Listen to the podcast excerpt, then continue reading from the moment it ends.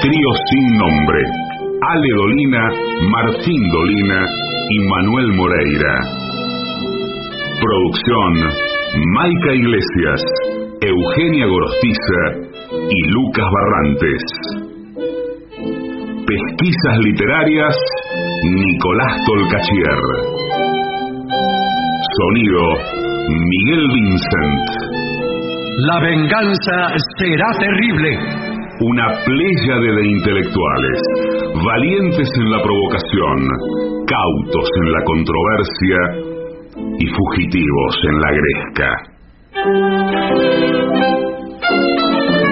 Y ya llegan, con la astucia del tero, gritando en Palermo y poniendo los huevos en la boca, nuestros intérpretes. Buenas noches, amigas, amigos. En este mismo momento comienza La venganza será terrible. Se escuchan rumores de voces no usadas. Se escuchan ásperos ruidos que son las bicicletas de nuestros compañeros Patricio Barton y Gillespie que acaban de desmontar y en este momento están instalando unos simpáticos candados en sus vehículos rodados para evitar que se los sustraigan.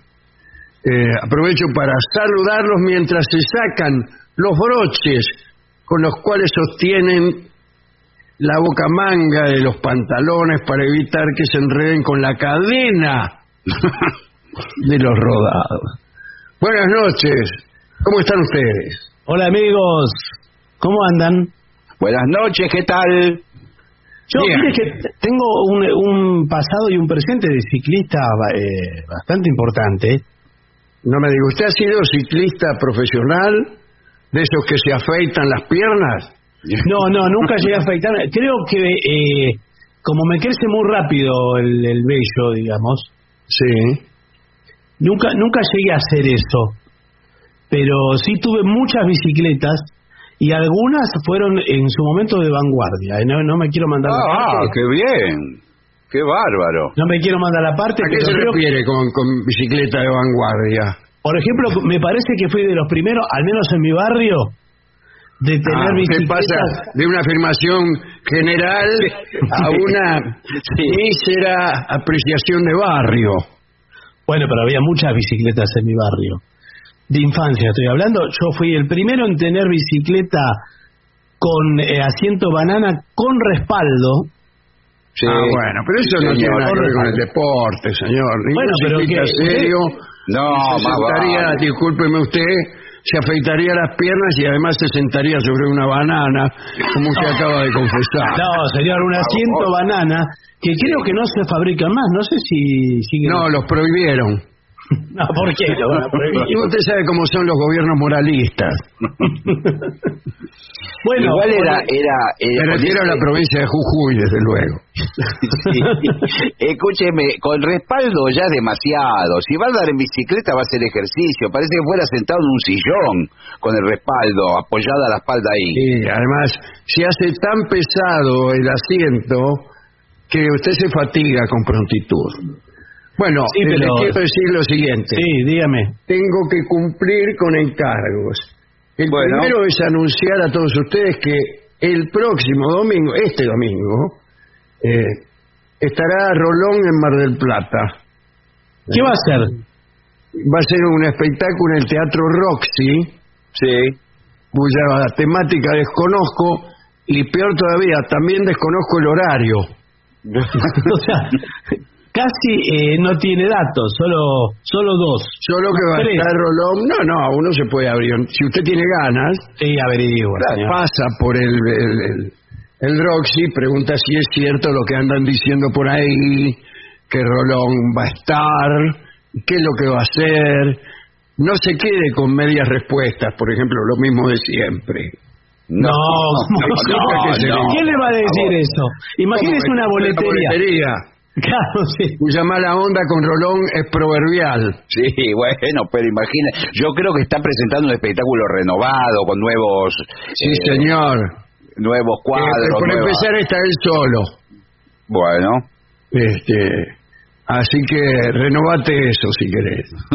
y la otra cosa es que me contó que para no alojarse en ningún hotel Sí. Y evitar problemas, discusiones, y, en fin, y eventuales huidas, Rolón va directamente desde su casa al teatro, Sí. se baja de la camioneta, Sí. hace la función y después sale rajando de nuevo. Bien, pero tengo aquí un libro que he recibido, amigos Sí. míos. Un libro muy interesante que se llama Ejemplares Únicos de Patricio Rago. Patricio Rago es librero, vende libros. Ah, muy bien. ¿eh? Este, y esta es la historia, son unas crónicas, acerca de un joven librero como lo es él. Ajá. Y a partir de ahí desliza sus opiniones, este, que son sentimentales, graciosas, extravagantes, etcétera. Además, eh, ha sido jugador de, de hockey profesional, Ajá. eh, ha sido pintor, viajero, era músico, cantor, herrero, sastre, barbero, ebanista, carpintero, domador puro artesano y a veces, por ser humano, hacía de curandero. Esa Qué es, bárbaro. eh, esa es la colección de profesiones de nuestro amigo Patricio Rago. El libro es muy atrayente, es muy Claro, atrayente claro. para tipos como yo. Las crónicas Sí. son breves, por ahí eh, se encuentra con un amante de Heidegger que le vende libros, eh, y en realidad no la ve personalmente, pero se entera de su historia. Después, tipos que vienen a comprarle libros y se los afanan. ¿Son Eh, verídicas las historias? ¿Cómo? ¿Son Eh, no lo sé. no Ah, bueno, sé, bueno. no lo sé, no lo sé. Pero en medio de las historias hay un montón de opiniones de Rago, que se revela, por supuesto, como un gran lector, eh, este, acerca de las letras del mundo, de todas las épocas. Claro. Y eh, son son esos libros que un escritor tiene miedo de leer.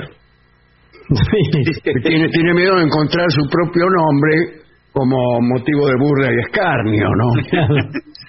Porque aquí un, un poco nombra algunas algunas cosas que a él le parecen detestables. Entonces uno, entonces uno empieza a leer en puntas de pie. claro. Dice, si sigue tres páginas más, aparezco. Sí, puede ser, puede ser que ya, ya haya aparecido. Lo, lo más probable es que no haya yo merecido ni siquiera su, su mínima atención, pero eh, ustedes saben que yo leo últimamente, y siempre en realidad, eh, como, como los iletrados, como los niños. Abro el libro en cualquier parte y leo. ¿Ah, en serio? Estos libros, ¿no? Sí, sí, Claro, cierro, los- lo abro después en cualquier parte. Ah, está buenísimo, sí. El, el último libro que he leído así con, con gran disfrute fue eh, Roland Barthes por Roland Barthes. Roland Barthes por Ro- Roland Sí. Barthes. Por el mismo. Por el- pero se llama así. eh, Sí, sí. Barthes por Barthes. Y, y es un libro que está escrito sin orden, Claro. ni Genial. concierto, por ahí empieza a mostrar fotos, por ahí se refiere Ah. a otros este, lingüistas.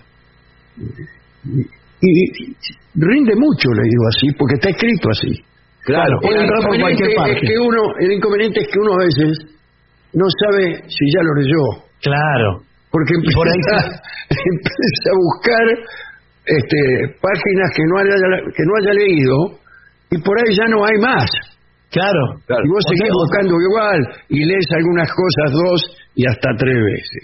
Bueno, de ese modo lo estoy leyendo. Así que no sé Y teme haberse si no si no hay por casualidad alguna condena para mí. Yo no, Bueno, no- Ro- Roland Barthes eh, tiene varios, eh, así que usted puede entrar por cualquier parte. Sí, claro, sí, sí. ¿no? Porque tiene una Sí, escritura en general él escribe así, de un modo fragmentado. eh, fragmentario y con un obstinado desorden. Sí. Eh, diría nuestro amigo Odiver, rompiendo el texto, pero no con fines poéticos en el caso de Roland Barthes, sino con fines lingüísticos experimentales, o sea, lo cual es peor todavía. Bueno, este libro es, es muy tentador, muy tentador. Enseguida te da gana de sentarte y leerlo, cosa que no ocurre con otros libros. Por ejemplo, el último libro que yo he, escrito no ha sido leído, al menos por ahora, por ninguno de mis amigos. Yo todavía no lo empecé. eso- ¿Cómo que no? Eso, eso ya ha ocurrido con No, el de los libros. Con Yo no lo empecé. Debo decirlo, lo tengo, eh, lo traje de está. Ushuaia. No se conoce. Bueno, de ninguna persona de mi entorno que haya leído el libro. Yo lo leí todo y como Ah. después no, como Ah, no nos hemos visto personalmente, No, no me Eh. quiso decir nada para, para, no, no hemos, no hemos no hablado mal, tema. porque también tenemos que hacer este programa. bueno, este libro es todo lo contrario, ¿eh? Este, todos los amigos de Patricio Rago lo han leído, incluso han formado parte de una extensa contratapa que abarca solapas, la primera página del libro antes de los títulos, eh, las eh, no, la solapa posterior no, y la contratapa. Lo han escrito, va. O sea que prácticamente se lo han escrito. Sí. Los amigos no solo se lo han leído, sino que se lo han escrito. Extraordinario, ejemplares únicos, se llama el libro de las crónicas de Patricio Rago, ¿eh? crónicas de un señor que vende libros. Eh, en este libro se, se nombran también muchos otros libros Sí. que hasta tienen un capítulo donde repiten por orden alfabético los nombres de los escritores nombrados. Entonces uno se toma Ah. examen a ver si los conoce, si no los conoce, si ni los sospecha. Bueno, eh, tiene, tiene, tiene su gracia para el, el mundo un poco loquillo a veces de la gente que le da por leer. Bueno, Sí, y además del mundo de, los libreros que está, quedan pocos. uno de los libreros. ni Sí. hablar, ni hablar. Sí. Es un mundo que yo he conocido en algún tiempo muy bien por mi querido amigo Antonio, que además de ser un bibliómano o bibliófilo, como usted quiera, conocía a todos los libreros. Y me llevaba de gira, y vení, acompañame. Él me tenía toda la tarde yendo de librería en librería, así que conocía a muchos, muchos. este, y algunos de ellos efectivamente eran eh, tipos bastante particulares. Bueno, acá tenemos, eh, enviado por, por este, la dirección de la radio, y ya que hablamos de Rolón, Sí. eh, unas nuevas normas para evitar caer en manos de un mal psicólogo. Uh, Ah, Bueno. Recién salidas del horno, ¿eh? porque eh, tal como pasa con los ladrones, eh, los psicólogos van renovando su arsenal sí.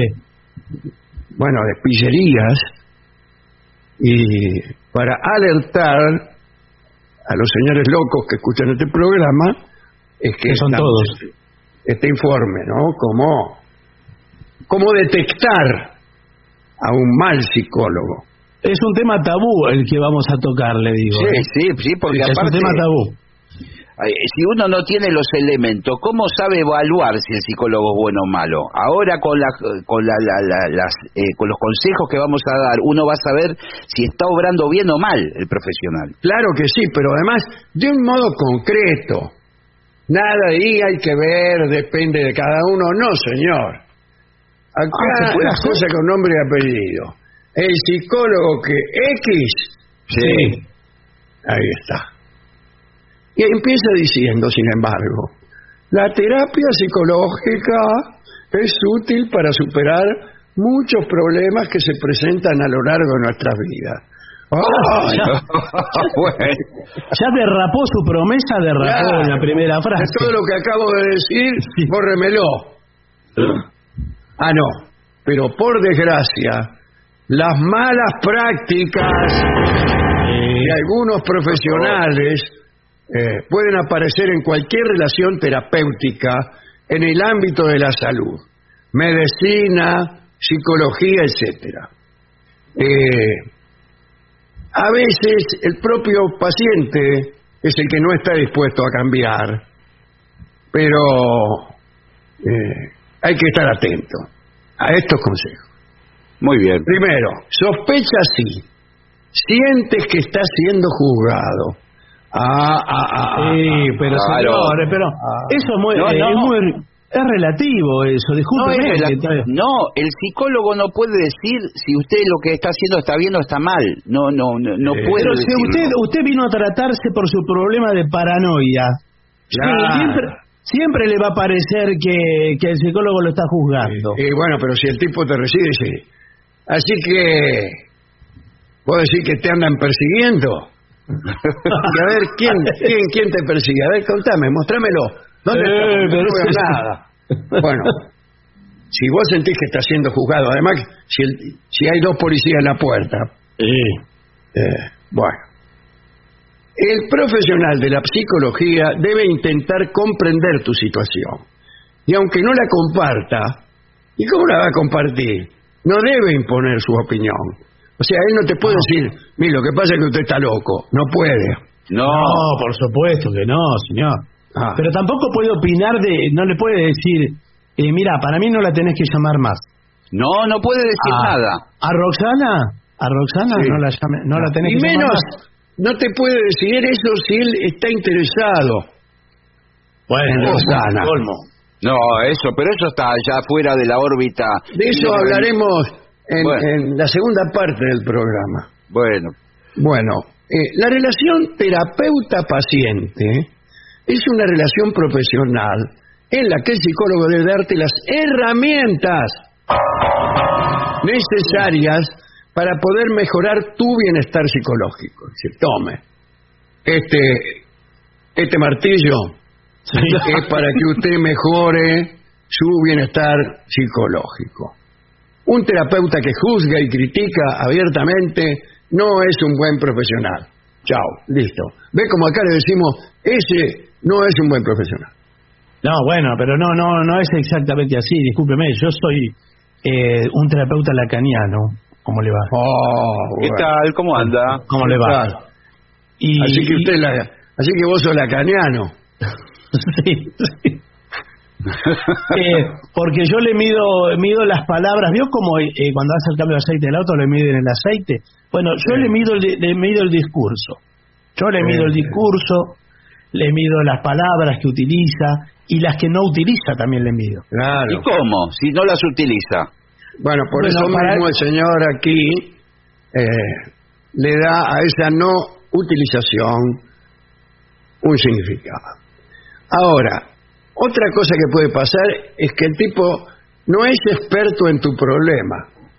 Ah, bueno, entonces, ¿a quién vas a ver vos? Claro, pero se lo tiene que decir. Eso me pasa a mí con los médicos. Voy, Sí, me duele algo, voy. Y el tipo dice, ah, no. Dice, En realidad, si el psicólogo es bueno y usted va, por ejemplo, Tiene- con un... tiene- igual que un médico, señor, tiene que atender cualquier cosa. Bueno, No, me, va a no venir, cualquier cosa. me van a a no, yo en eso no. Digo, pero mire, estoy deprimido. Ah, no, Ah, no, de- depresión no sé. Como... no, depresión no. Yo lo que, en lo que ando muy bien es, es eh, qué sé yo, terapia de pareja. psi- psi- psicosis de guerra. Sí, pero es muy específico eso. Y bueno, pero es lo que yo estudié.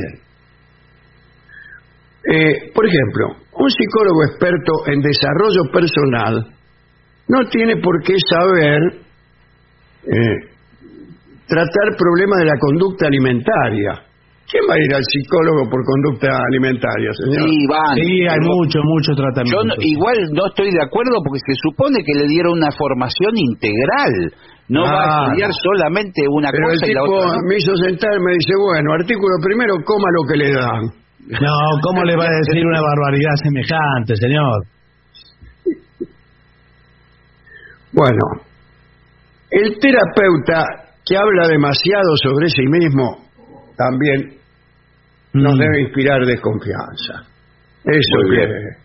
¿No está prohibido hablar sobre sí mismo? a mí tiene que estar prohibido, pero ese tipo que vos le contás Claro. algo, dice, eso no es nada comparado con lo que me pasó a mí. Bueno, no, No, pero no. no, se, no se trata de comparar. Pero a ¿Y veces sí... su- Porque el tipo habla de sí mismo nada más. Yo, usted, usted dice que le pasó eso, que su novia lo abandonó. Sí. Pero vea, es- escuche esto. Yo tenía una novia, no sé, y te cuenta Bueno, sí. durante dos horas.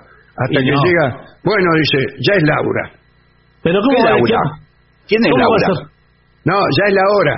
Bueno, señor. Que es medio paisano el, el psicoanalista. Dice, ya es Laura. Pero ¿cómo que es la hora? No, si yo no hablé nada de lo que me pasa a mí. Que eso- bueno, pero ¿Qué acá no, nos guiamos por, con relojes. No, el tiempo psicológico. ¿Y de qué se ríe? Eso es una barbaridad lo que me está Me río de pasando. un chiste porque soy psicólogo y estoy hablando del tiempo psicológico, ¿no es Por cierto? favor. Yo soy muy gracioso. Te voy a contar un chiste. No, no quiero escuchar ningún chiste. Yo estoy angustiado. Con No todo se lo voy me a pasando. cobrar, no se lo voy a cobrar. No, igual. Bueno, este, cuando el terapeuta habla demasiado sobre sí mismo, no es nada positivo. ¿Eh? Si te empieza con sus logros, bueno, logros. gané el premio, este, me saqué el premio Paulo Valentín en, en la Facultad de Psicología. Pero, Pablo Pero es que- Valentín. ¿Era psicólogo, Paulo Valentín? Era muy psicólogo para patear los penales. No, por No, eso. señor, eso es, por favor. él era futbolista. Por ahí usted eh, se refiere a Paulo Freire. No, no, Paulo Valentín, señor. Sí, pero él es futbolista. No tiene nada que ver, señor acá. Bueno, eh, continuemos entonces. ¿La comunicación del terapeuta no es correcta? Alarma. Alarma. Hay que estudiar, al que estudia la carrera de psicología, eh, se le imparten conocimientos sobre la salud mental y la psicoterapia. Pero además, es necesario que los terapeutas dominen ciertas habilidades interpersonales y de comunicación. Sí, Por ejemplo, eh, hablar con piedras adentro de la boca. No, habilidades para No, llegar al paciente. Usted se, se da cuenta por las palabras, por el léxico que usa el psicólogo. Claro. Tiene que estar preparado. No, si usted escucha que, que no usa las palabras adecuadas, ya es un signo de alarma. Claro, no tiene, no tiene que hablar, eh, por ejemplo, eh, cuando estés en la palmera y te fiche un bacanazo. Ese, ese no es Ah. un, un lenguaje lacaniano, por ejemplo. El, el lenguaje lacaniano igual vio que este ellos hacen mucho silencio y de pronto hablan bastante. Sí, eh, silencio, silencio, y de pronto empiezan. Hablan y hablan. hablan. torrencialmente la instancia del mojón. Mateando junto al fogón estaba tuita la gente. Dijo un viejo de repente, serio, un cuento que da miedo, contra el recuerdo no puedo luchar en esta ocasión. Y cortando la hilación, un gaucho se chupó el dedo. No, mire, eh, en general dicen cosas que tengan que ver con la terapia, no, no. Claro, ¿qué va a decir? Si ese es para mí, che, compadre, y ya que te sentís potro. No. ¿Pero qué atienden? Un, eh, atienden un rancho. Eh, bueno, eh, eh, estamos nosotros promoviendo eh, la psicología en el ámbito rural. Sí, señor. La psicología gauchesca. Claro, porque Sí, pero al- el al- gaucho al- no tiene quien lo proteja de su angustia, de su soledad. No, pero el gaucho se la aguanta, ¿eh? Y bueno, pero justamente queremos que no se lo aguante más. Y no, Claro. pero, Sano. pero si, no, si no se la aguanta, no es gaucho. Eh, bueno, es que, que- que queremos sacarlo del atraso, y del rancho y, y todo eso. El gaucho es alguien que sufre también, eh, Claro. aunque no se note. Bueno, Sí. Laura. Bien, cuidado, atención, si el psicoanalista cruza la línea. Epa, Ah, sí. sí. Y algunos terapeutas, esto no lo quería decir yo, ¿eh? No, bueno, pero- dígalo. algunos terapeutas pueden sentir una conexión emocional con los clientes. Me estaba, eh, cuando digo conexión, conexión emocional, somos Sí. grandes, ¿no? No, Sí, no, sí, no. claro. Pero no es lo que usted, no es lo que usted sugiere, ¿eh? Y acá dice con los clientes, ellos dicen clientes, no yo, ¿eh? No, que que va más usted. allá de la relación profesional. Claro. ¿Qué está Ah, es buscando otra cosa. Es decir, por ejemplo, si el psicólogo dice podemos ir a tomar un café después de la sesión, Claro. está cruzando, está cruzando la línea. Está cruzando la raya, como se dice. vulgarmente. Sí, ya la cruzó hace rato. Sí, sí. Sí, por ejemplo, notas comportamientos como abrazos, o caricias repetitivas. ¿Qué, ¿Qué sería una caricia repetitiva? Un Que te hace frotamiento. Cuatro, o cuatro o cinco veces la misma caricia. Claro, es que es- eso se llama frotamiento. Supongamos que, que el paciente que usted es el paciente usted se pone a llorar en una crisis y él se le sienta al lado y lo empieza a abrazar y lo empieza a O acariciar. encima se le sienta. Bueno, entonces ya pasó una línea. Claro, ¿Pero y usted le qué hace? No es nada, no es nada. Aquí está. eh, aquí está papá Gabriel. No, no, no, señor. Por favor, lávese la boca para hablar de Rolón. Y además que yo le digo que ahora que estamos en esta interconsulta entre colegas, Sí, sí. eh, me parece que podemos eh, hablar libremente y decir qué hacemos frente al desborde emocional del paciente. ¿Qué hacemos? ¿Cómo se procede? ¿Cuál es el En protocolo? el callejón. No, el desborde emocional. Yo les conté de mi paciente, eh, Sí. que la otra vez la, la, la paciente que tengo yo que está recién separada, eh, me está insinuando cosas. son todas, yo- son todas. Bueno, me está insinuando cosas y ¿Qué yo le ya... insinúa? Eh, tiene- tenga confianza en nosotros. Claro, díganos directamente. No, es que, eh, eh, por ejemplo, eh, me, me muestra la figura, me dice que adelgazó, se da una, eh, hace como si el, el consultorio fuera una pasarela. Eh, Ah, Bueno, ya directamente, eh, yo la estoy tratando de derivar a alguno de ustedes dos, por favor. bueno, mandala, mandala nomás. Claro. porque- Ahora, ¿cómo, cómo, cómo anda de figura? Esa parte como un detalle ilustrativo. No, bueno, yo yo me sorprendí la- en la primera sesión porque me- cuando le pregunté la edad, me dijo 52 años, para mí tenía 30. Claro. Bueno, quizás está mintiendo la edad. Y ¿no? usted, usted eh, no fomentó eso, porque a veces el psicoanalista no es inocente. ¿eh? No, Usted a lo mejor también se fue No. con, con pantaloncitos cortos. No, yo yo lo que Y le dije... perdón que vengo así, pero vengo vengo de dar una vuelta al parque. Cuando ella me dijo, me se sentó en el, en el consultorio, me dice, yo soy separada, yo le dije, yo también soy separado. No, pero no puede decir eso usted. Usted no puede O decir sea, le hubiera dicho, soy un hombre libre. Le digo, entre separados no vamos a entender. No, usted es un profesional y la, la relación paciente-terapeuta está totalmente desnivelada. Y cuando Claro. terminó la sesión, cuando ella me ofrece pagar, le digo, no, esto es gratis. Claro. Le digo, la pasé, la pasé tan bien en la Ah, charla que-. Bueno, no, bueno. no. Eh, mozo, cobre aquí. Sí. Ah, eso es una locura. Bueno, La verdad que habría que llamar a un comité ético. Por eso le quería ético. comentar. Comité ético, señor. Esto es inadmisible. Hípico, lo que ¿qué está- tiene que ver el comité hípico? Ético, ético. Ah, bueno, Esto es inadmisible lo que dice el colega. épico, épico, claro. Ético. Después dice, ¿qué pasa si el tipo no escucha activamente? Usted va al psicoanalista y el tipo se pone, pone la radio, ponele. No, bueno. No, pero digamos en favor de, de nuestro gremio que existe lo que nosotros llamamos atención flotante, ¿no? que bien lo definió nuestro maestro, Dios lo tenga en la gloria, Sigmund Freud. Claro, Sí. claro, claro. Yo, yo a veces lo que hago, porque cuando no sé qué hacer con las manos, eh, hago dibujos eh, mientras el paciente habla. Sí, cuadro- mexicanos andando en bicicleta. Sí.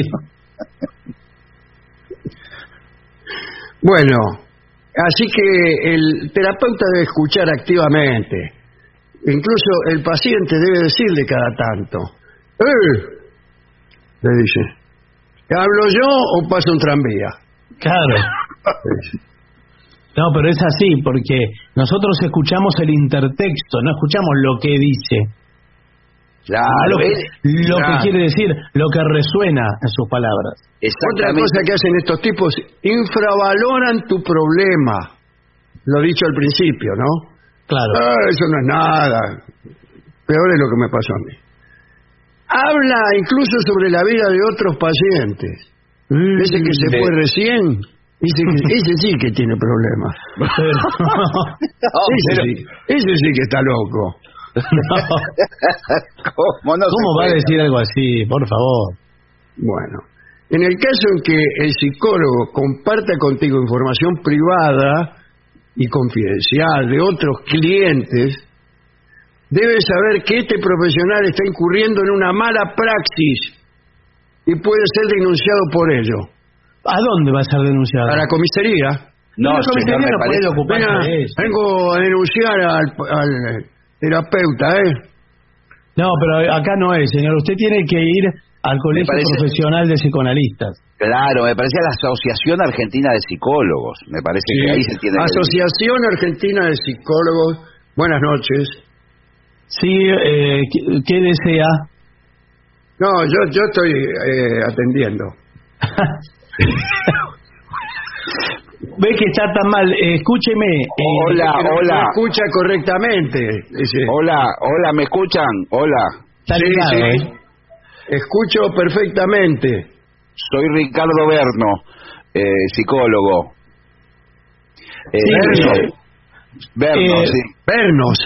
Sí. Podríamos vernos. No, Berno, señor, con B larga. Ah, Yo justamente vengo a, de- vengo a denunciar al, al licenciado Berno, ¿eh? No, es que yo justamente quería consultar, vengo de una interconsulta, me parece que estoy enamorado de la paciente. Eso es lo que me está pasando. eh, perdón, ¿cómo se llama la paciente? Silvina Rufus. Mire, lamento decirle que la señorita Rucus eh, tiene una historia con este que habla. No, ¿cómo puede ser? Sí. Sí, Así que me pone, me pone en el compromiso de... pero si ella me dijo que era, ella me dijo que era divorciada la primera vez que vino. Bueno, es divorciada, pero nos conocemos ahora, nos conocimos hace un par de años y queremos rehacer nuestra vida. Ahora, ¿cómo quiere que le rehagamos si usted está ahí toda Ah, la bueno. noche? Este, Hola, hola. Hola. Hola, Sí, hola. Sí, ¿quién Sí, habla? eh, buenas noches. Mire, eh, yo soy eh, el ex marido de Silvina Rufus. ah, sí. El señor eh, Salerno. Sí, Salerno. Sa- Sí. ¿Sabés quién soy? El que te paga las sesiones. Sí, sí, yo, me dijo que... ah, se- le, hace, le hace garpar a usted, Silvina, me dijo. Sí, bueno, eh, a mí me parece bochornoso. Esto, estoy asistiendo a un Bo- espectáculo bochorno- bochornoso. bochornoso es que en la primera sesión se me tiró encima y me quiso besar. Eso es bochornoso. No me diga. Mire, eh, ¿Y yo... qué papel juego aquí? No, pero... Yo era, yo fui muchos años el psicoanalista de Silvina, Ah, yo también. hasta que nos casamos. Ah, qué bien. Claro, porque no se serio. puede, ¿no? Eh, claro, no, entonces después, bueno, le di ¿Y el ¿Con qué cara, con qué cara le cobras? Sí. ¿Y con qué cara aceptás cuando ella te cuenta, mire, anoche este, estuve con fulano de tal y sentí que me gustaba? Bueno, claro, el marido. en un principio ese era nuestro, ¿cómo decirlo? Juego erótico, se lo puedo decir. Claro, claro, claro. Pero con el tiempo se empezó, eh, empezó a cobrar el cuerpo. Sí. ¿La tipa? No, señor, eh, eh, Sí, echó co- cuerpo. No, empezó a cobrar el cuerpo todo, toda esta historia, Sí, este sí. Y no lo hizo lavando ropa, ¿eh? No, señor, pero va, va cambiando de analista y, y se enamora de los analistas, pero Bueno, a mí, a mí me dijo que el problema con su analista anterior, seguramente es usted, que era muy conductista. Sí, sí, sí. ¿Qué quiere No, decir? No, bueno, que era de psicología conductista, que no era... Behaviorista, sí. no, yo soy yo soy de la Gestalt, soy de otra corriente, no somos conductistas Sí, nosotros. sí. Yo soy este, ¿Usted qué es? eh, testigo de Jehová. No, bueno, no, no, digo. ¿De qué rama de la psicología, por favor? Porque Bueno, eh, nosotros somos interdisciplinarios. Usted es discípulo de Melanie Klein, ¿De qué? de Melanie Klein, la de la buena y la mala, que la conoce toda esa historia. Ah, sí, sí, sí. Bueno, De Melanie, Melanie Griffith, dice usted. sí. Ahora, usted sabe que nos juntamos todos en, en el Ya se, hicieron amigos, ¿no? Me dijeron que los darwinistas Sí. ya se juntaron con, con los creacionistas también. Sí, los que quedaron afuera son los lacanianos, que ellos tienen su propia institución. Eh, sí. Yo creo que hay que Atrasan 20 terminar años. con la grieta. Sí. Sí, sí, sí, yo también. Bueno, último o anteúltimo indicio. El terapeuta impone su propio sistema de valores. Ah, ah, ah. Ah, indicio de que es malo el terapeuta, aclaremos. Malo, claro, ¿eh? Claro, sí es malo. Y bueno, dice acá, dice, yo soy espiritista, ponele. No, bueno. Acá hacemos este, sesiones de psicoanálisis y al rato nomás de espiritismo. Bueno, hay... hay Mira, hay- aquí están las dos fotos que parecen hermanos Sí. mellizos. Sí, Este, ¿quiénes son? Sigmund Freud y Pancho Sierra. No, pero no, no, no tiene nada que ver uno con otro, además. ¿Cómo que no? No, señor. Bueno, eh, el terapeuta que trata de imponer su escala de valores eh, es malo. ¿Sabe que hay, hay casos de psicólogos, por ejemplo, que le obligan al paciente a seguir trabajando, de no renunciar, eh, porque le pu- consideran que ganar dinero es fundamental y sobre todo para que le sigan pagando a ellos. Para que le sigan garpando, claro.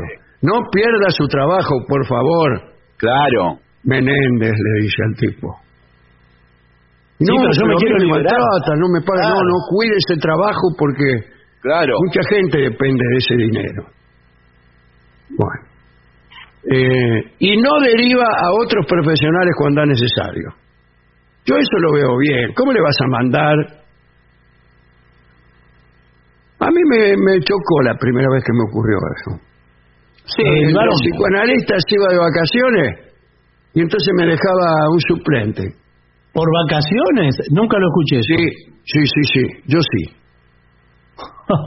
Se Yo iba de vacaciones y como decía que yo estaba muy mal, que era no no podía de- dejarme así desamparado. Dice, bueno, va a venir el doctor Mengeche, este, Sí, que no sabía nada. Claro, claro. Claro, ¿qué le va a contar desde Claro, yo le, le- le venía contando cosas al otro tipo hace un año y aparece Mengeche.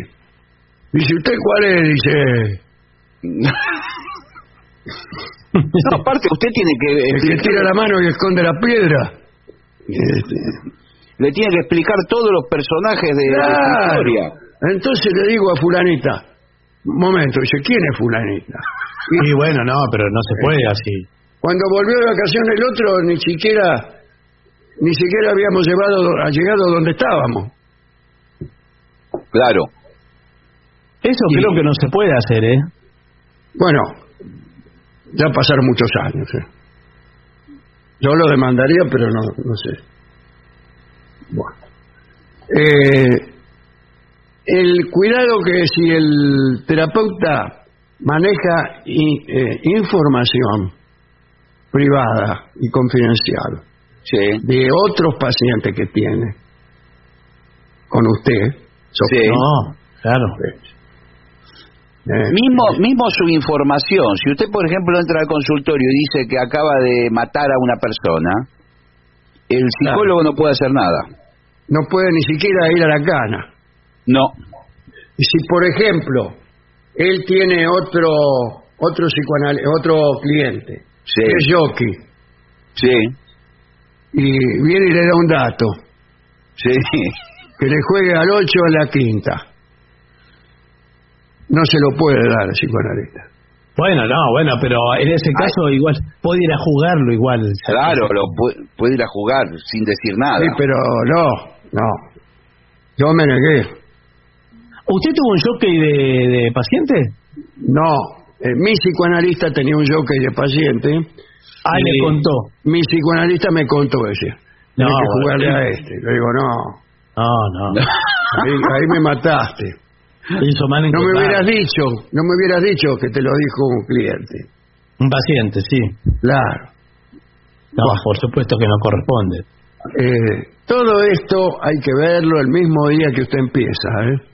Pero no se puede ver el mismo día, porque ¿usted qué le va a decir? No, a veces eh, en- a lo largo de las sesiones van apareciendo los, las desprolijidades del psicólogo. Ah. Eh, ¿Ustedes tienen este guardaespaldas? ¿Guardaespaldas para qué? ¿Cómo? Para que lo vigile y le cuide las espaldas. No, yo no tengo guardaespaldas, es un gasto. Que no, es, no está en el, en el en el consultorio tampoco, ¿eh? No, Ah, pero No, Está igual- adentro.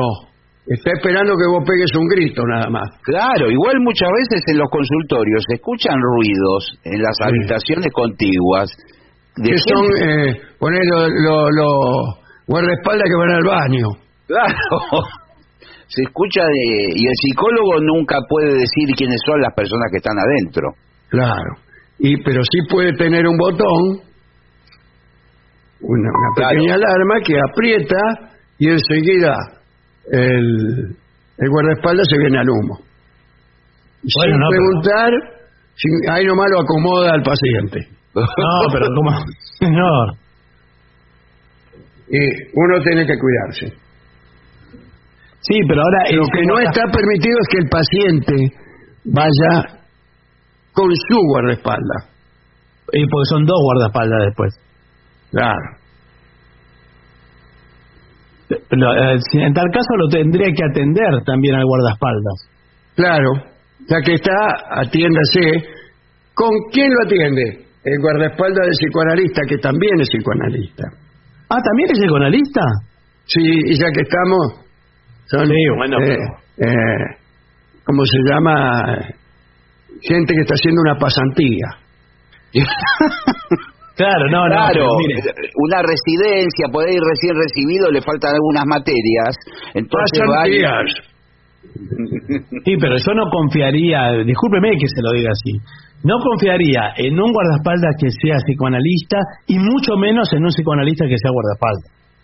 Claro, pues los, los eh, psicoanalistas suelen más bien ser esmirriados Y se han dedicado más a los libros, a otra cosa, ¿no? y no tienen mucha fuerza. Y encima, encima que usted tenga un guardaespaldas y, y lo fajen. No, por eso. Buah. Bueno, este, es un, son temas polémicos, por lo cual sería bueno consultar inmediatamente a nuestros oyentes, a ver qué, Sí. qué es lo que opinan.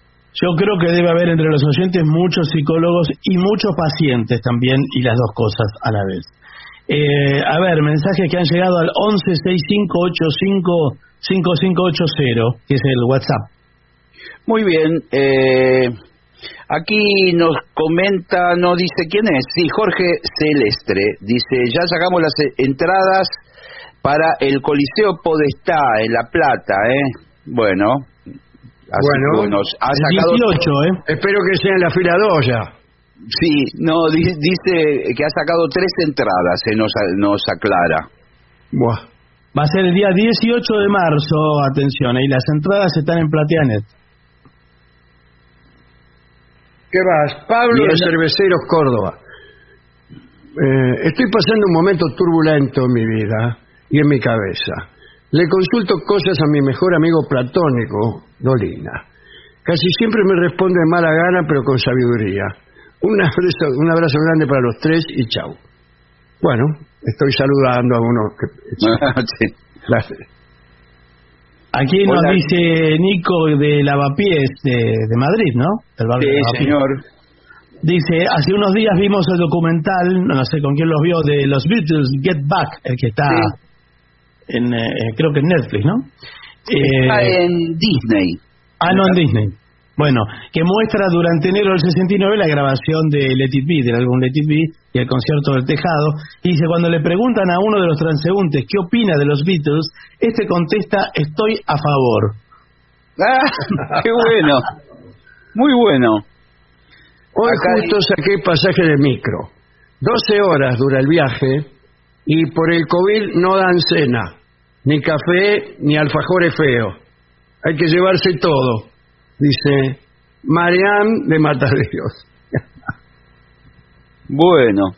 Dice, mi enorme gratitud por hacerme reír. Mi nombre es Mirta Goñi. ¿eh? Hace 30 años los escucho. Eh, en mis años de detenida trabajaba en la cárcel y me ganaba poder oírlos por radio. ¿eh? Jamás olvidaré que hicieron de mis días una llevadera condena. Gracias. Dolina, buenas noches. Quería que le mandara saludos a mi mamá Adela, que te escucha todas las noches. Soy Daniela de San Miguel. Dale. Bueno, aquí Daniel, que es de Martínez, eh, le gustaron los comentarios que hizo sobre el, el chino, sobre el idioma chino, ¿no? Ajá. eh, Dolina hace unos días, dice, me gustaría que se refiriera también a algunas cosas del castellano, como por ejemplo términos como conmigo, entre comillas, que contiene una doble preposición, con, ya que quedó como un residuo del latín, dice mecum, luego mego, más tarde cum mego, y finalmente conmigo. Por lo tanto estamos diciendo con mi con, cuando decimos conmigo, dice. Dice, "Fu- fue esto lo que confundió a Arminio Iglesias.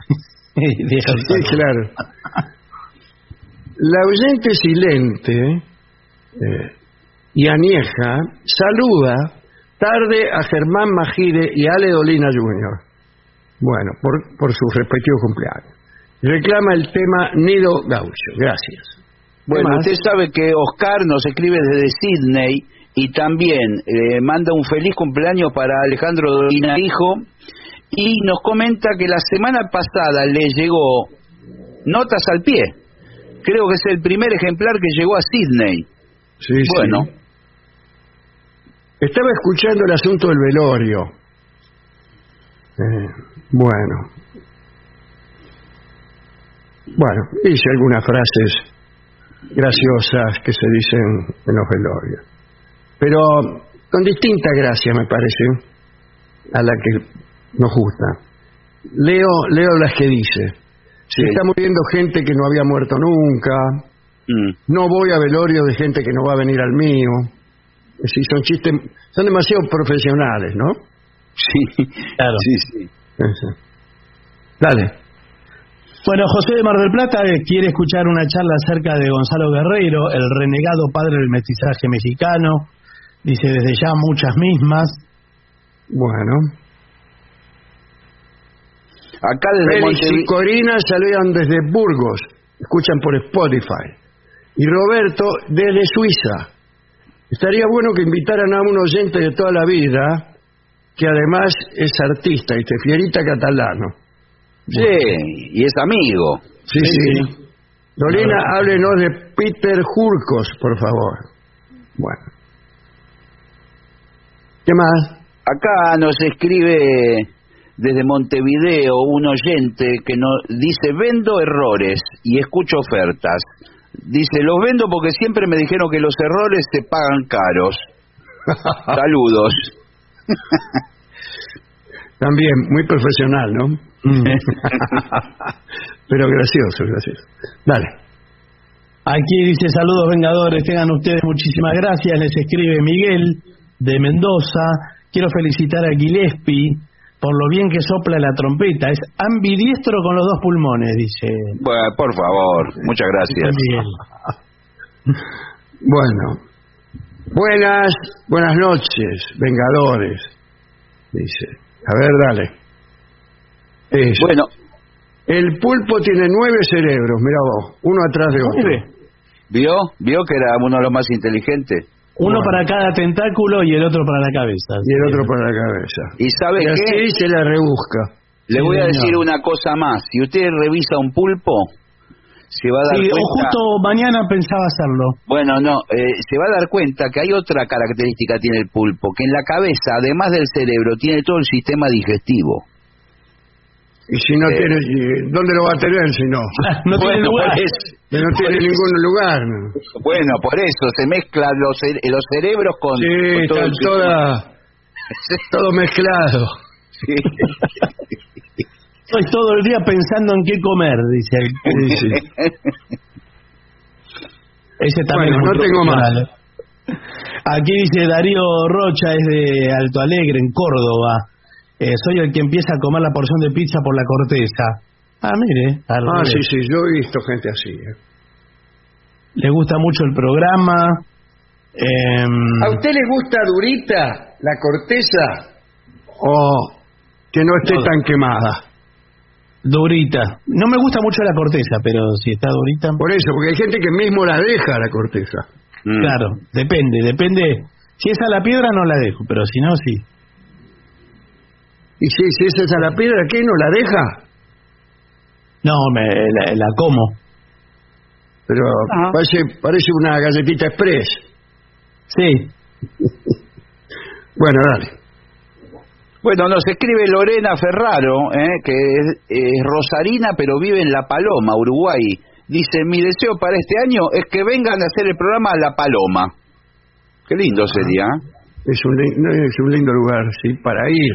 No sé si para, para esta clase de eventos, pero un lindo lugar para estar. Para ir a la playa. Sí, Aquí, bueno, atención que el 5 de marzo eh, volvemos al teatro, eh, digo, a un escenario, no, no a las butacas. Eh, vamos a estar en Escobar, atención al Teatro Seminari, 5 de marzo, que es un sábado, eh, 9 de la noche. eh. Las entradas están en tuentrada.com. Bueno, Y atención, 18 ¿ya hemos de estado marzo. en ese foro? ¿Cómo dice? No, Sí, me ya hemos estado en ese lugar. Sí, sí, sí. sí. Escobar, Escobar, bonito viento para navegar. Anunciemos la fecha de La Plata también, ¿eh? 18 de marzo, en el Coliseo de Plata. Escobar, bonito viento para navegar. Bueno. No tengo más mensajes, Bueno, entonces eh, hagamos una pausa, por favor. por favor. 750. Lo mejor de la 750 ahora también en Spotify. La 750 en versión podcast. Para que la escuches cuando quieras. Lo mejor de la 750 en Spotify. Dale play. ¿Estás necesitando un respiro? Planificalo con Recreo. La aplicación de la provincia de Buenos Aires con la agenda cultural, destinos turísticos, beneficios y mucho más. Bájate la app y empezá a disfrutar. Es tiempo de recreo. Gobierno de la provincia de Buenos Aires. AM 750. Pero no imparciales.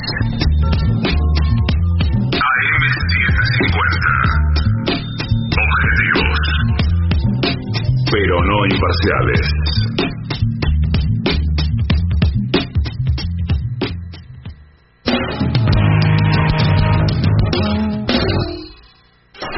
Siete cincuenta. Algunas mujeres se propusieron conquistar vidas que no les estaban destinadas. Editorial Planeta presenta Las Primeras, de Gisela Marciota. Algunas mujeres se animaron a soñar un destino diferente. Esas mujeres hicieron historia. Las Primeras, de Gisela Marciota. Disponible en ebook librerías. Lo mejor de la 750 ahora también en Spotify. La 750 en versión podcast. Para que la escuches cuando quieras. Lo mejor de la 750 en Spotify. Dale play.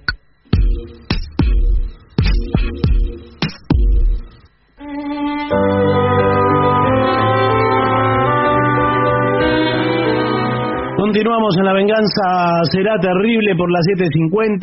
Recuerden que nos pueden contactar en el WhatsApp de los oyentes. Escriben ahí al 11 6585 5580. No dejen audio porque saben que no, no pasamos audios, pero sí leemos todo lo que mandan. Hablaremos de espadas mágicas.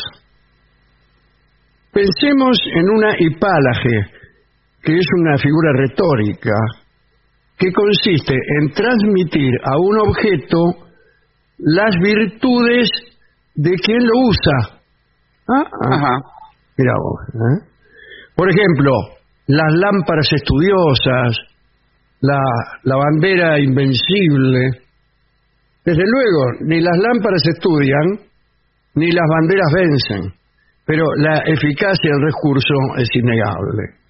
Algunos pueblos de la historia han crecido en la retórica de un modo literal y así llegaron a pensar que el valor de un hombre podía residir no en su espíritu, sino en su espada.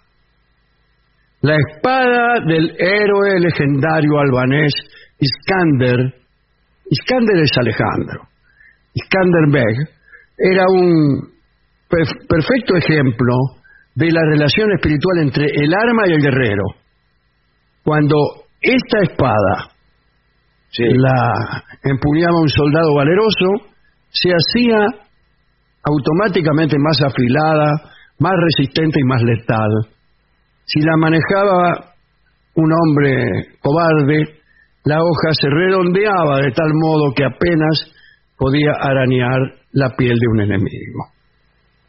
El guerrero franco Roldán, que derrotó casi solo a un enorme ejército de infieles, esgrimía la espada Durandarte, en cuya vaina de oro, lleno de reliquias, este, bueno, ha- había muchas reliquias, un diente de San Pedro, sangre de San Basilio, pelos de San Dionisio y un pedazo de túnica de María. Bueno, resplandecía de tal forma Durandarte que no era posible fijar la vista en ella. Su origen parece ser sobrenatural. Según la leyenda, un ángel ordenó a Carlomagno que se la diera, la espada, ¿no? Sí, a uno claro. de sus condes principales.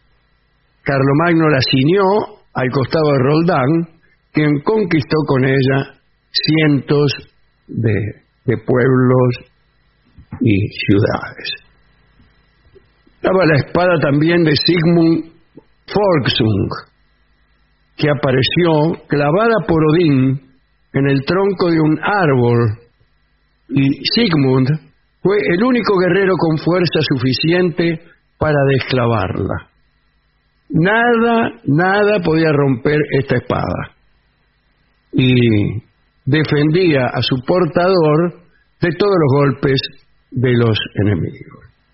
Sigmund eh, blandió la espada hasta que Odín decidió que debía morir e hizo que el arma se partiera en dos durante una batalla. Pero el hijo de Sigmund, Sigfrido, hizo que el herrero Mime la reparara. Solo con ella pudo darse muerte al dragón Fafnir, un ser monstruoso que asolaba la región. De todos modos, Sigfrido no tuvo un buen fin. Un tal Guthrum lo mató mientras dormía. Herido de muerte, Sigfrido asió su espada y la arrojó con la fuerza que le quedaba al asesino. Lo partió en, dio- en dos. ¿Lo partió en Dios? No. Lo No, en partió- dos. Sí, no. Eh, lo partió en dos. Y con la muerte de Sigfrido se perdió el rastro de aquella es- espada mágica, ¿no? La, espada de Sigmund. Nosotros cantamos esta canción que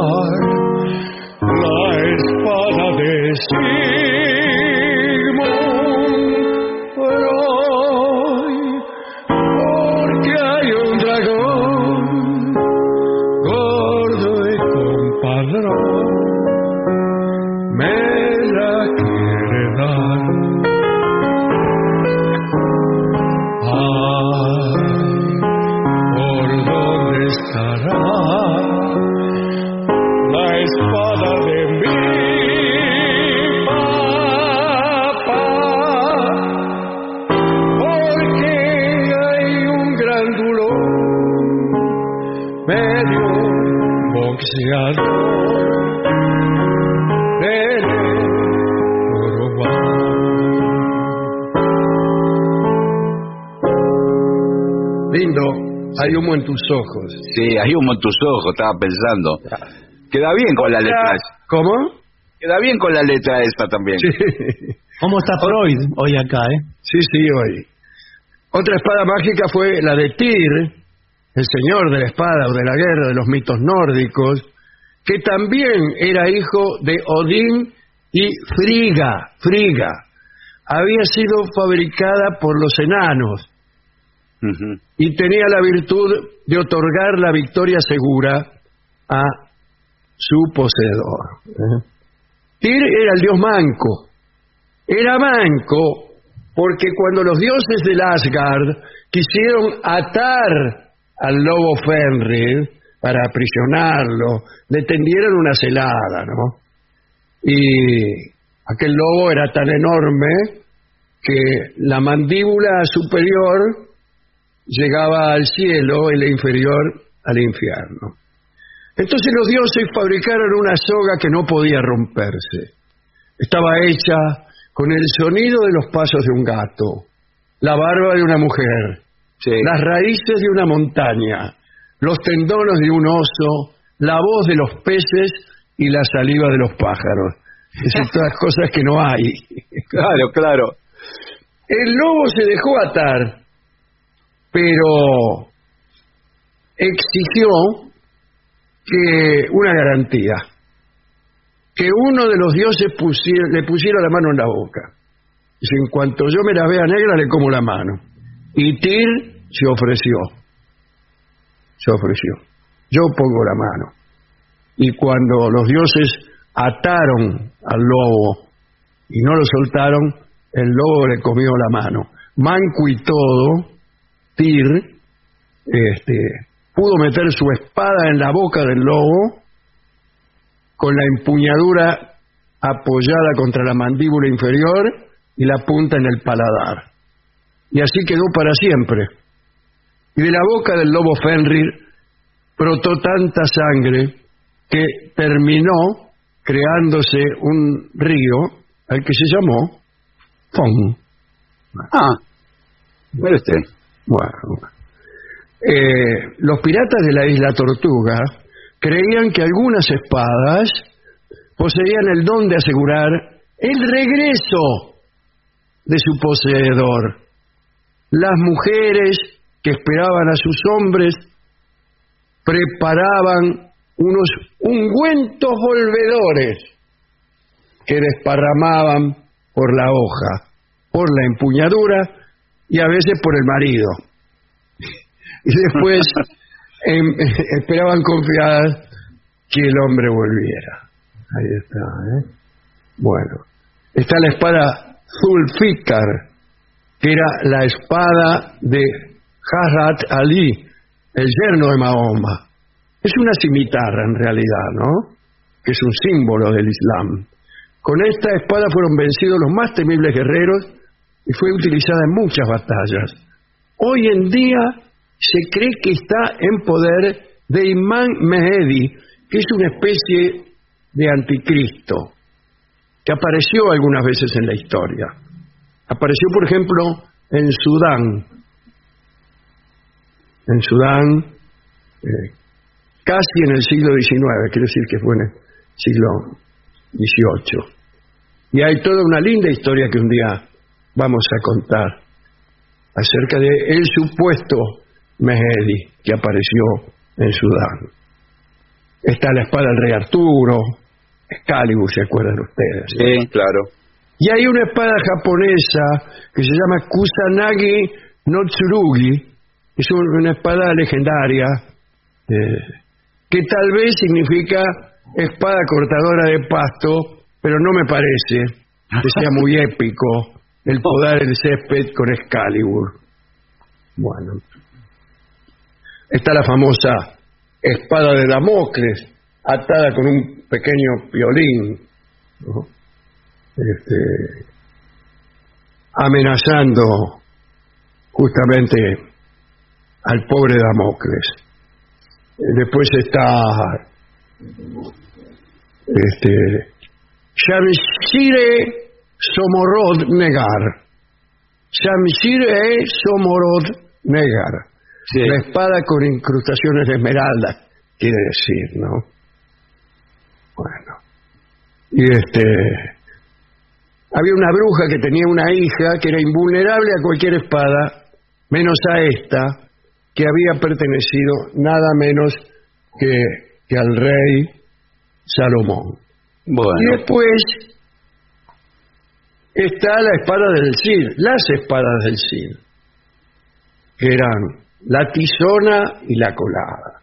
Señor, señor, los infantes de Carrión han robado vuestra espada.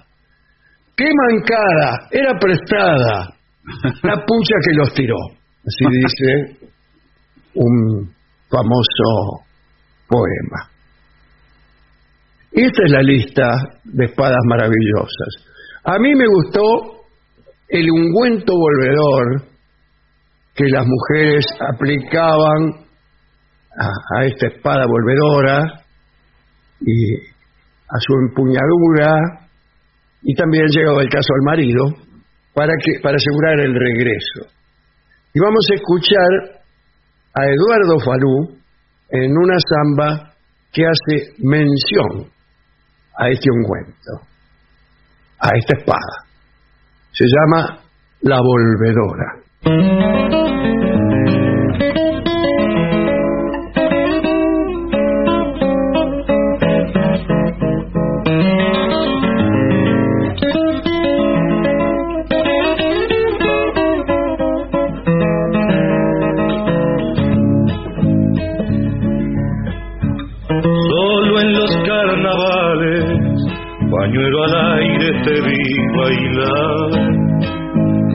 Lejos se iban tus ojos, paloma triste del carnaval. Lejos se iban tus ojos, paloma triste del carnaval. En tu cintura el viento, flores de aroma ponía al pasar. ¿Dónde fueron tus ojos que no sintieron mi soledad? ¿Dónde fueron tus ojos que no sintieron mi soledad? Adiós, me voy, en qué noche me hundiré. Triste mi huella volviendo por esta samba al atardecer. Triste mi huella volviendo por esta samba al atardecer.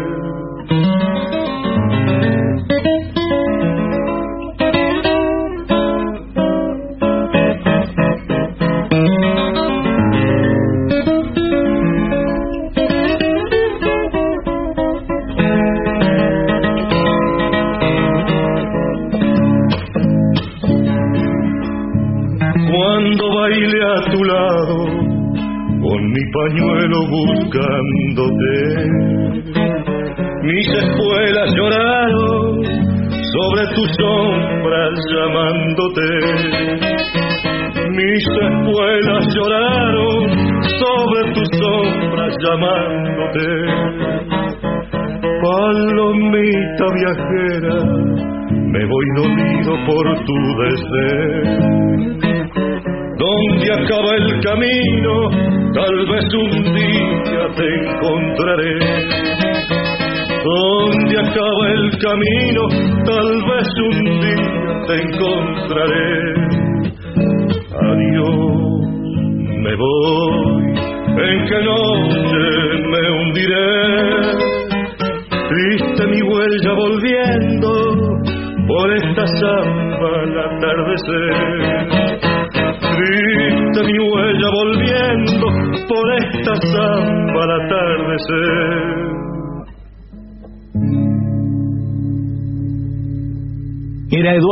En La venganza será terrible, la volvedora. Adumilam, La Asociación de los Docentes de la Universidad Nacional de La Matanza. Una organización creada con un solo y claro compromiso. Defender la Universidad Nacional, pública, gratuita y de calidad. AM750. Objetivos, Objetivos, pero no. Pero no imparciales. AM750. Objetivos, pero no imparciales. Pero no imparciales.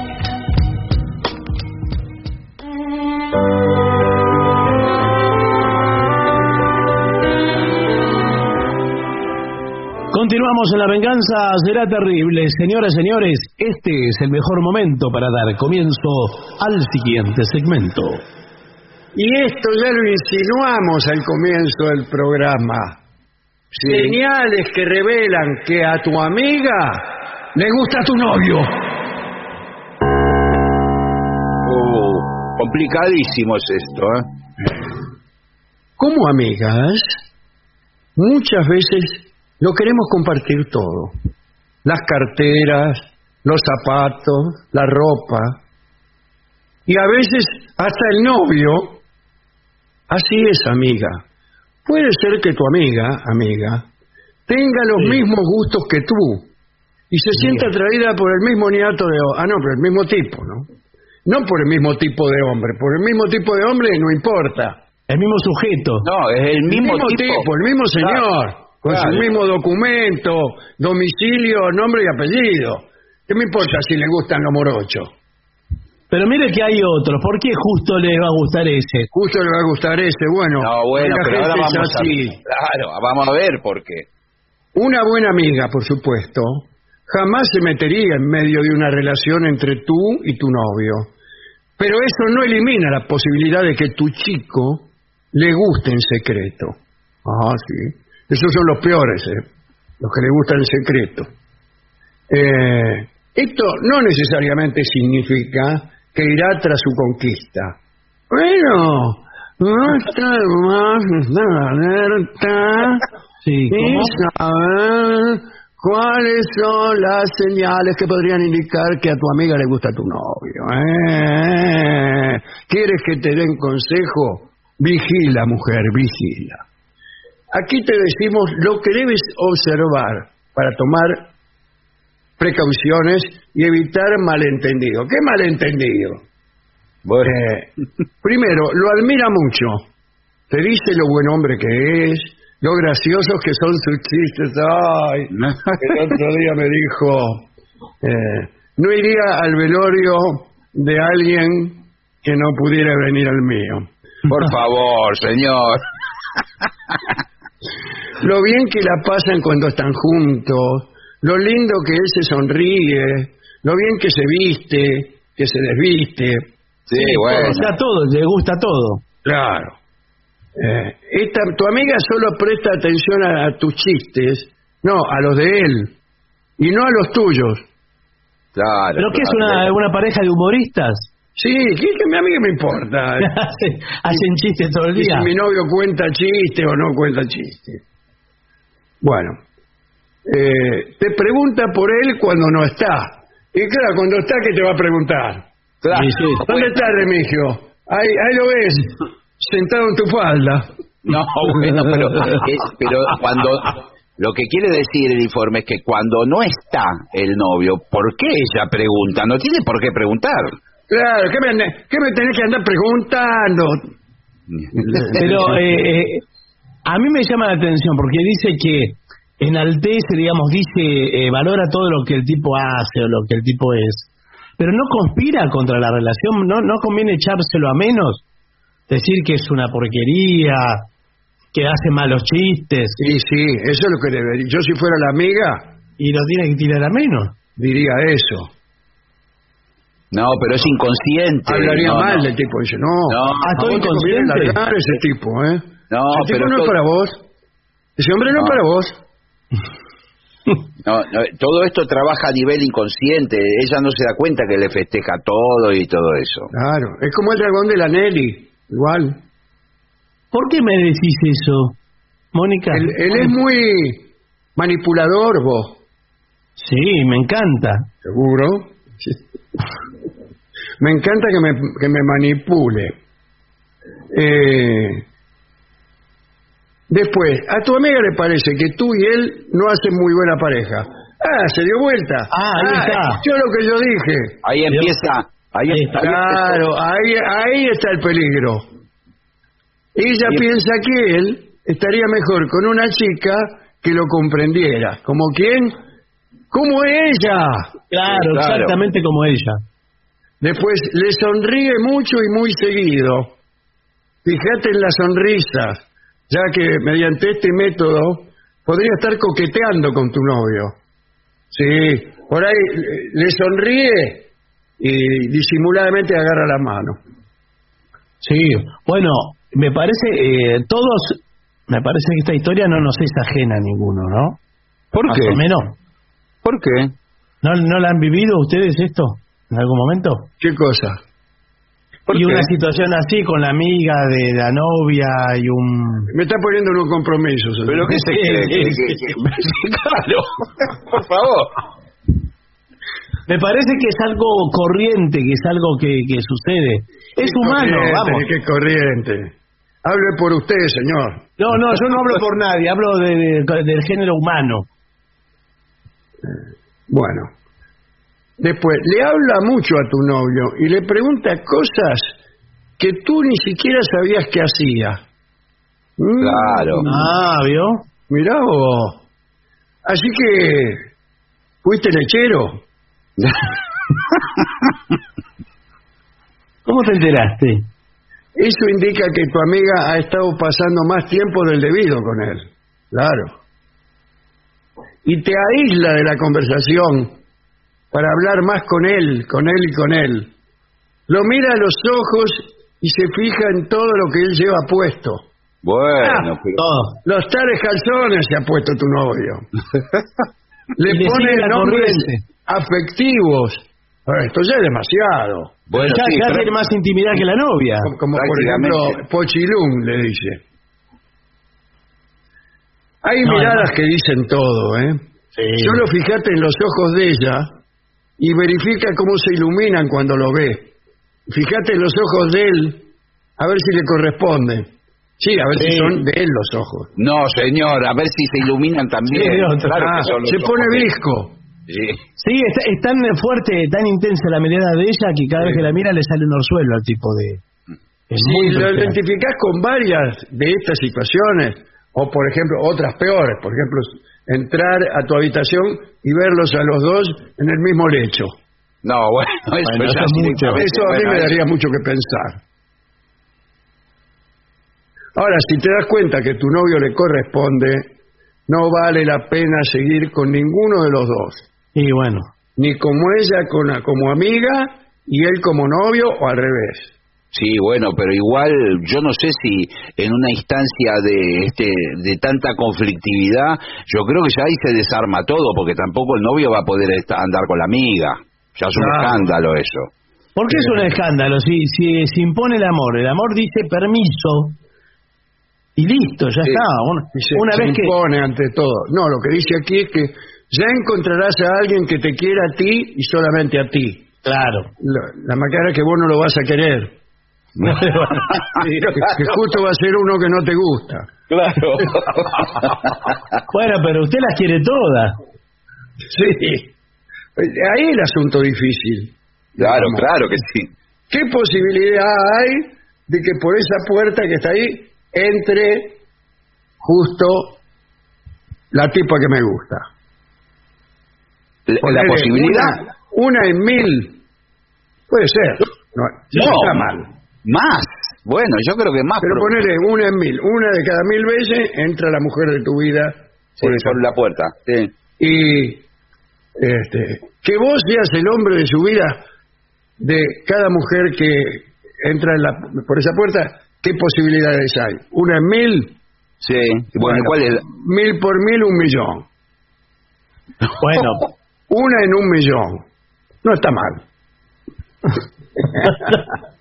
la verdad es que... un juego. Es un juego. No, está bien, pero por ahí lo que podríamos decir más realista es que la que entra por la puerta a usted le guste un poco. Ese, eso es lo que salva Bueno. a la humanidad Y, usted le guste un poco. un- le el, gusta un poco eso. el masismo. Claro. ¿Cómo el masismo? Más sí. No, señor. Ah, me gusta, más sí, dice, no, no me quedo con esta.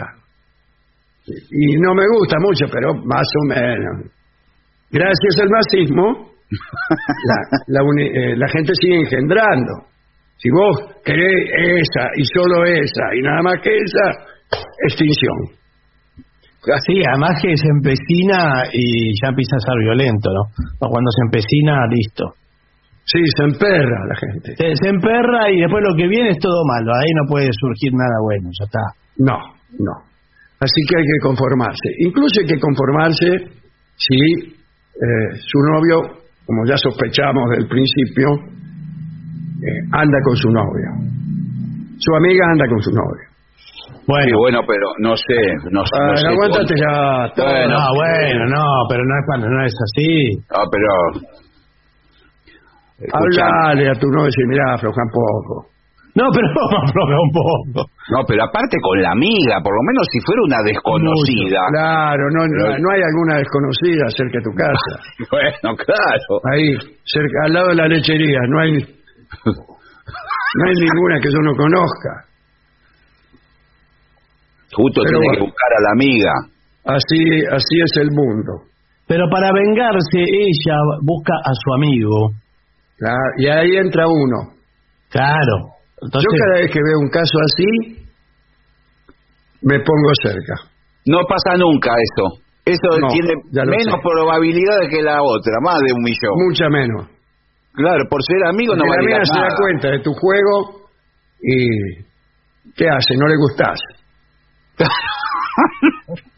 en verdad no hace nada, ya no le gustaba de antes. Bueno, pero a mí me gusta ese inciso. ¿Qué hace? No le gustás.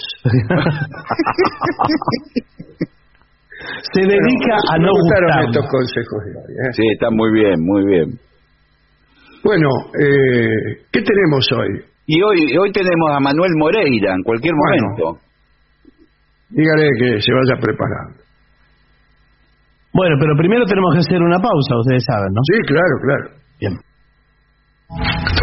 Lo mejor de la 750 ahora también en Spotify. La 750 en versión podcast. Para que la escuches cuando quieras. Lo mejor de la 750 en Spotify. Dale play.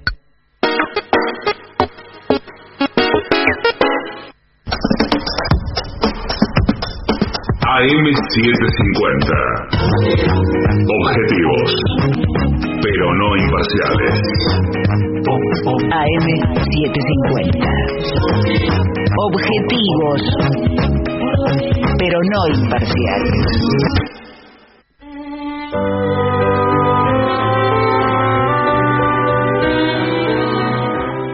Continuamos en la venganza, será terrible, lo anunciábamos antes de la pausa y ya se hace presente la figura erguida y musical de Manuel Moreira. Muy buenas noches. Adelante. Pase, ¿qué es Querido, aquí estoy. Eh, eh, esto es eh, esto que usted piensa. ¿Cómo anda, Manuel? ¿Qué tal? Trabajo. Bien, bien, acá erguido y musical. Erguido y musical con la guitarra en la mano y eh, preparado para una para una noche de música, me imagino, Sí. como son sus noches. Sí, noches. siempre, siempre igual. Noches musicales. Qué bueno un programa con Moreira. Noches musicales. Sí. Eh, Sí, señor. AM750. Pero ya Bien. se debe haber hecho noches musicales en algún momento de la historia de la radio, ¿eh? No, ¿no? Sí, yo creo que Noches Musicales es un título un poco... Habría que pensar un poco más. ¿Te parece? A mí me parece perfecto. ¿no? Mira, por empezar, A mí también, yo estoy a favor, ¿eh? Es, Yo es de noche. Sí. Sí. Es de noche y hacemos música. Noches Bueno. musicales.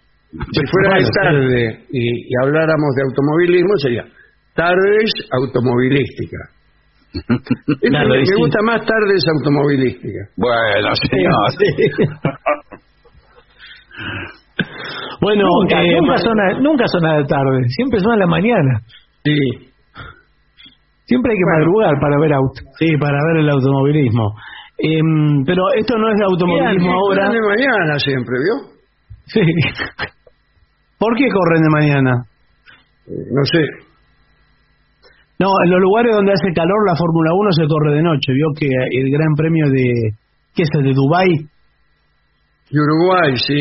No, Dubai, señor. Ah, Creo que ese, ese de noche. Pero bueno, no, no somos especialistas en esto. Podemos pifiar en cualquier momento. bueno. Entonces yo diría que eh, directamente convoquemos al maestro, pero antes digamos que se pueden hacer pedir. pedidos. Claro, pueden pedir canciones. Sí, señor. ¿A qué número? Eh, lo pueden hacer por WhatsApp al 11 6585 5580. Ahí escriben y ponen su nombre, porque si no nos aparece un número y no sabemos de quién se trata. Claro, puede ser un chiste también. Eh, Eh, bueno, este es un programa serio. Sí, señor. No Eh, estamos digo que ¿Qué pirulo? No. No.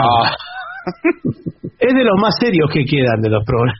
Ay, sí, sí. Finalmente, Yo siempre lo escucho por serio. pero sí, sí, somos bien que hace. serios, pero Pero graciosos. Bueno, ¿le parece que convoquemos al sordo? sí, por favor.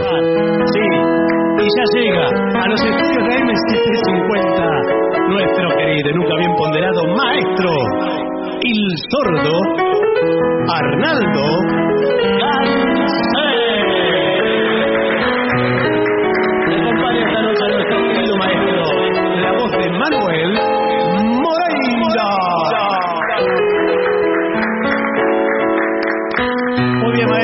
noches. Aquí, entre los pedidos, Puente Alcina le piden. A ver, hace mucho que no hacemos este. ¿Eso eh, lo tiene ahí?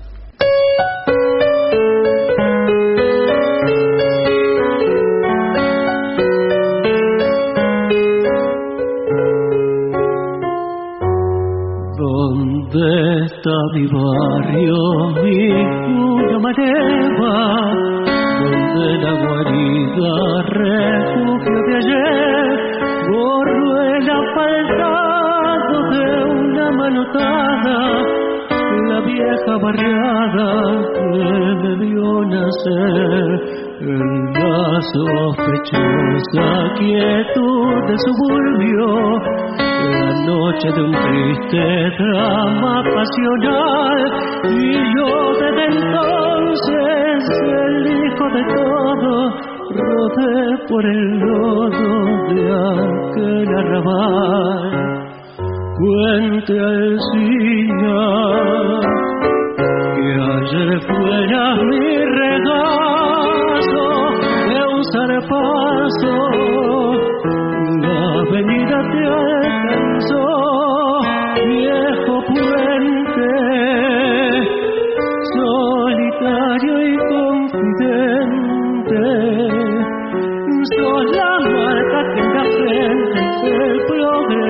ha dejado, el suburbio revelado que a su paso sucumbió.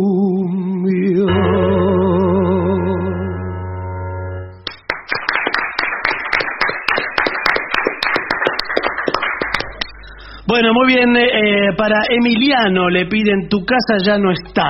Ah, bueno. A ver si puede ser, maestro.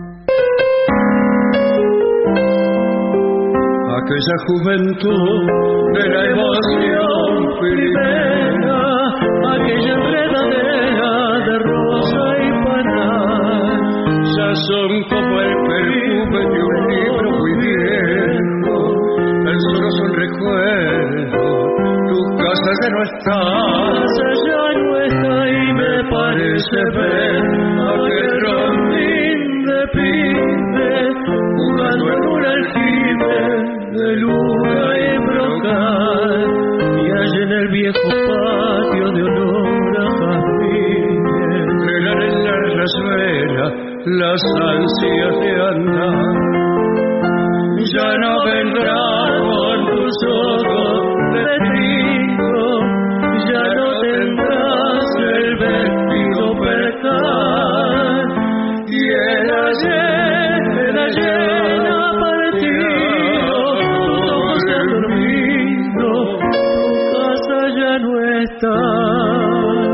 y ya no hablarán tus muñecas de trapo. Y el agua mansa del último adiós. Tú que podrías traerme el ayer, te has marchado en tu aroma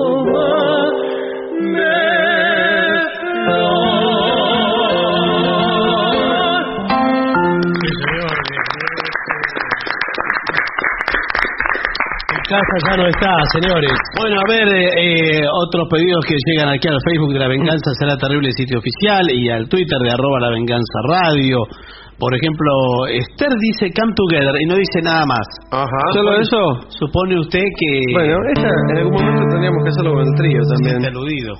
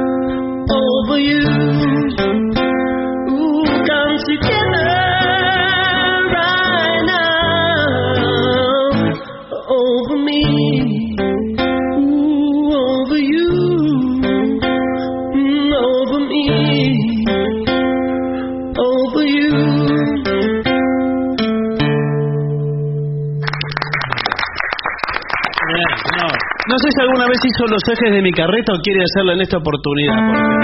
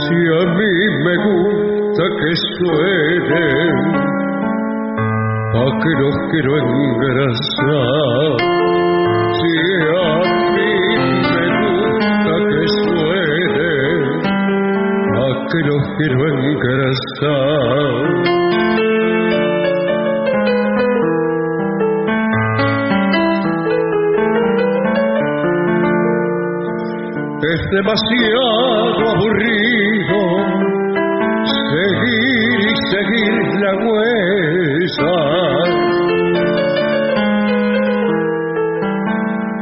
seguir y seguir la huella, andar y andar los caminos sin nada que lo entretenga.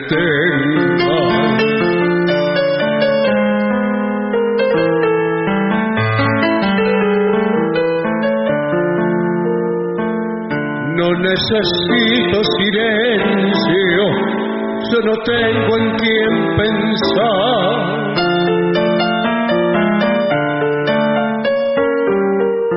No necesito silencio, yo no tengo en quién pensar. Tenía, pero hace tiempo, ahora ya no tengo más carreta nunca voy a engrasar.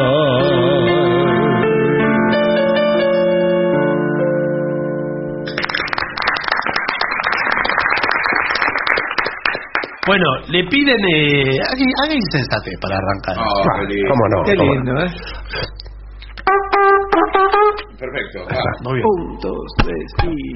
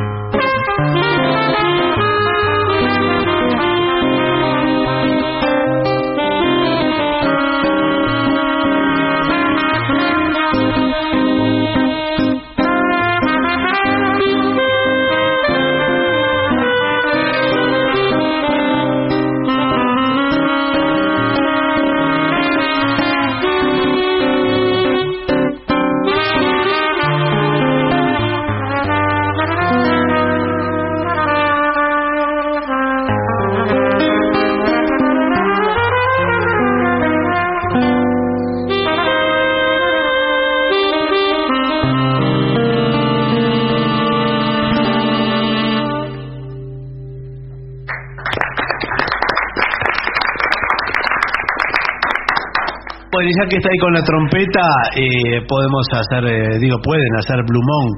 Sí, Blue Monk, Eh, que sí. cada vez nos gusta más, ¿eh? Sí, Eh, cada vez- y creo y que cada vez sale mejor. Creo que cada vez sale mejor. Bueno, a ver, a ver hoy, que quizá hoy no sale bien. Bueno, Vamos bueno. a probar. Gracias, ¿eh?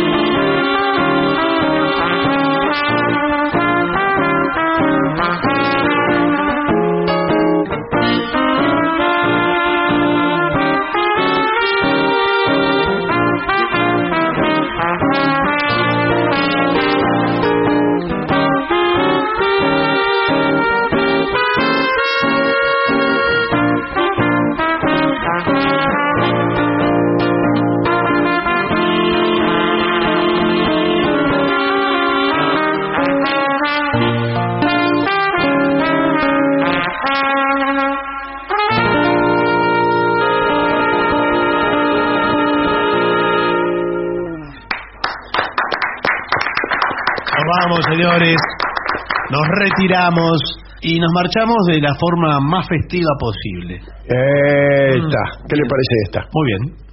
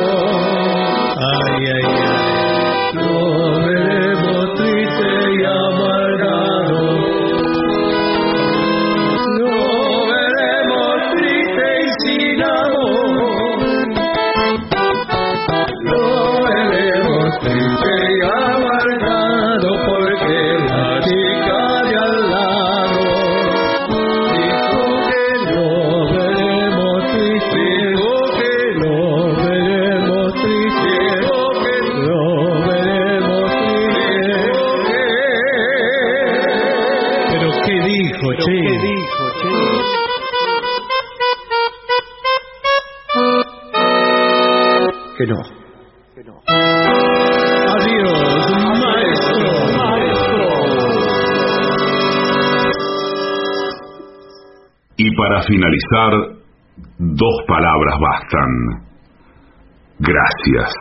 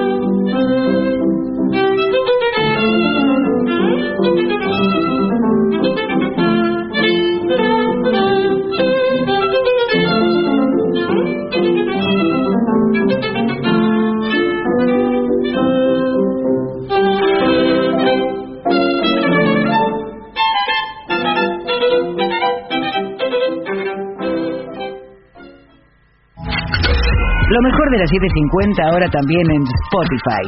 Las 750 en versión podcast. Para que la escuches cuando quieras. Lo mejor de las 750 en Spotify. Dale play. Saw me crying in the chapel.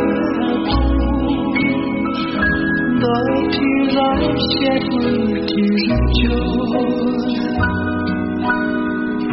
I know the meaning of content. Now I'm happy with more. Just a plain and simple child where humble people go to play. I pray the Lord that I'll grow strong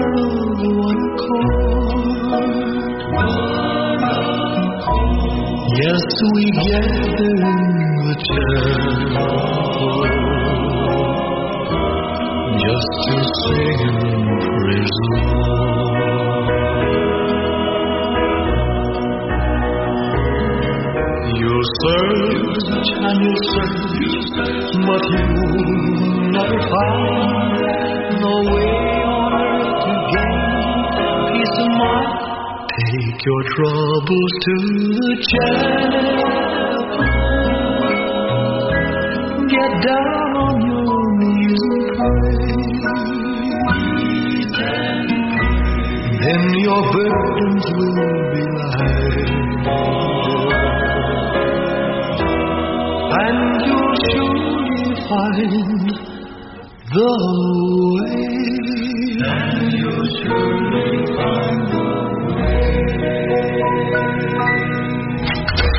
Lo mejor de las 750 ahora también en Spotify. Las 750 en versión podcast. Para que la escuches cuando quieras. Lo mejor de las 750 en Spotify. Dale play. AM750. AM750. Objetivos. Pero no imparciales. AM750. Objetivos, pero no imparciales. 442 días. Pepín Rodríguez Simón. Prófugo. 2230 días. Milagro Sala. Presa política. Somos AM750. Derecho a la información. En la hora 1, 51 minutos, la temperatura y sensación térmica 21 grados, cielo despejado en la ciudad de Buenos Aires, la humedad 83%. Alberto Fernández anunciará hoy inversiones en ciencia por 15 mil millones de dólares. El presidente participará de un acto junto a varios funcionarios en Ciudad Universitaria, donde comunicará un plan de apoyos e inversiones para la Agencia Nacional de Promoción de Investigación, el Desarrollo Tecnológico y la Innovación. El Ministerio de Ambiente Nacional destinó otros 300 millones de pesos para combatir los incendios en Corrientes. Lo comunicó el ministro Juan Cabandier durante un encuentro con el gobernador Gustavo Valdés en la Casa de Gobierno de la provincia. La reunión tuvo como objetivo articular y coordinar el operativo en el territorio provincial. Patria Grande. El gobierno de Ecuador indultará a 5.000 presos para descongestionar las cárceles. Lo anunció el presidente Guillermo Lazo tras firmar un decreto para reducir el hacinamiento en las celdas y así tener un ambiente mucho más favorable para la rehabilitación social. Pelota.